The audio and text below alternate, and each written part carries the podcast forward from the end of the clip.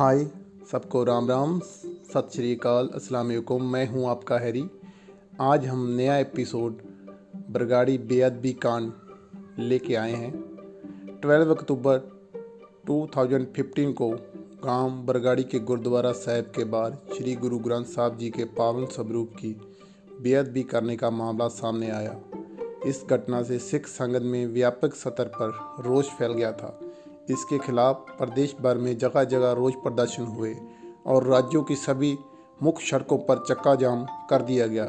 लोगों में इस बात को लेकर रोष था कि बेअदबी की घटना को अंजाम देने वाले आरोपियों ने घटना से करीब साढ़े तीन माह पहले एक जून 2015 को बरगाड़ी से सटे गाँव बुर्ज जवार सिंह वाला के गुरुद्वारा साहब से प्रावण ग्रंथ के स्वरूप की चोरी किया और इसके बाद 24-25 सितंबर 2015 की रात को गाँव बुर्ज जवार सिंह वाला में गुरुद्वारा साहब के बाहर अश्लील शब्दावली वाला पोस्टर लगाकर पुलिस प्रशासन व सिख संगत को चुनौती दी थी।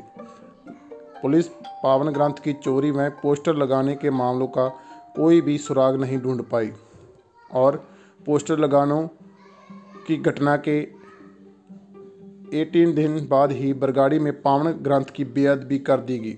इस मामले में उस समय और ज़्यादा तूल पकड़ लिया जब 14 अक्टूबर 2015 को बरगाड़ी से सटे गाँव बैबल कला में बेअदबी मामले को लेकर सिख संगत के शांतिपूर्ण धरने को जबरन उठाने के लिए पुलिस ने सीधी फायरिंग कर दी, जिसमें दो सिख नौजवान गाँव नियामीवाला के किशन भगवान सिंह और गाँव सरामा के गुरजीत सिंह की मौत हो गई। उसी दिन बैबल कलां से पहले कोटपुरा, कोटकपुरा के मुख्य चौक में भी धरने को पुलिस ने बल उपयोग करते हुए उठवाया और पुलिस के लाठी चार्ज में फायरिंग से करीब हंड्रेड लोग घायल हुए।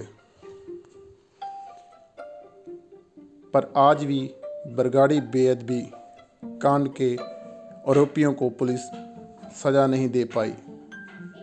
सिख समाज की भावनाओं को तार तार करने वाले बरगाड़ी बेअदबी कांड को आज पूरे छः साल बीत चुके हैं, लेकिन इंसाफ सिर्फ़ जाँच में ही उलझ कर रह गया है। इन चार सालों में भाजपा सरकार के डेढ़ साल भाजपा सरकार के चार पाँच साल और वर्तमान स्थिति भी वैसे की वैसी है। आज भी बरगाड़ी बेअदबी कांड के मुलजुम खुले में घूम रहे हैं। क्या उन आरोपियों को सजा मिल पाएगी? क्या आज भी लोग सड़कों पे आंदोलन करते रहेंगे? ये सिर्फ़ सिख धर्म के ग्रंथ की बेअदबी नहीं हुई है।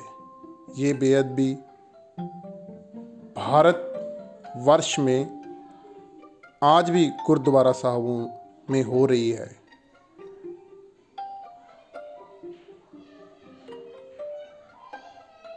मैं इस पॉडकास्ट के माध्यम से सरकार को बताना चाहता हूँ, जल्दी से जल्दी ही इस केस को रीओपन किया जाए। और दोषियों को सख्त से सख्त सज़ा दी जाए।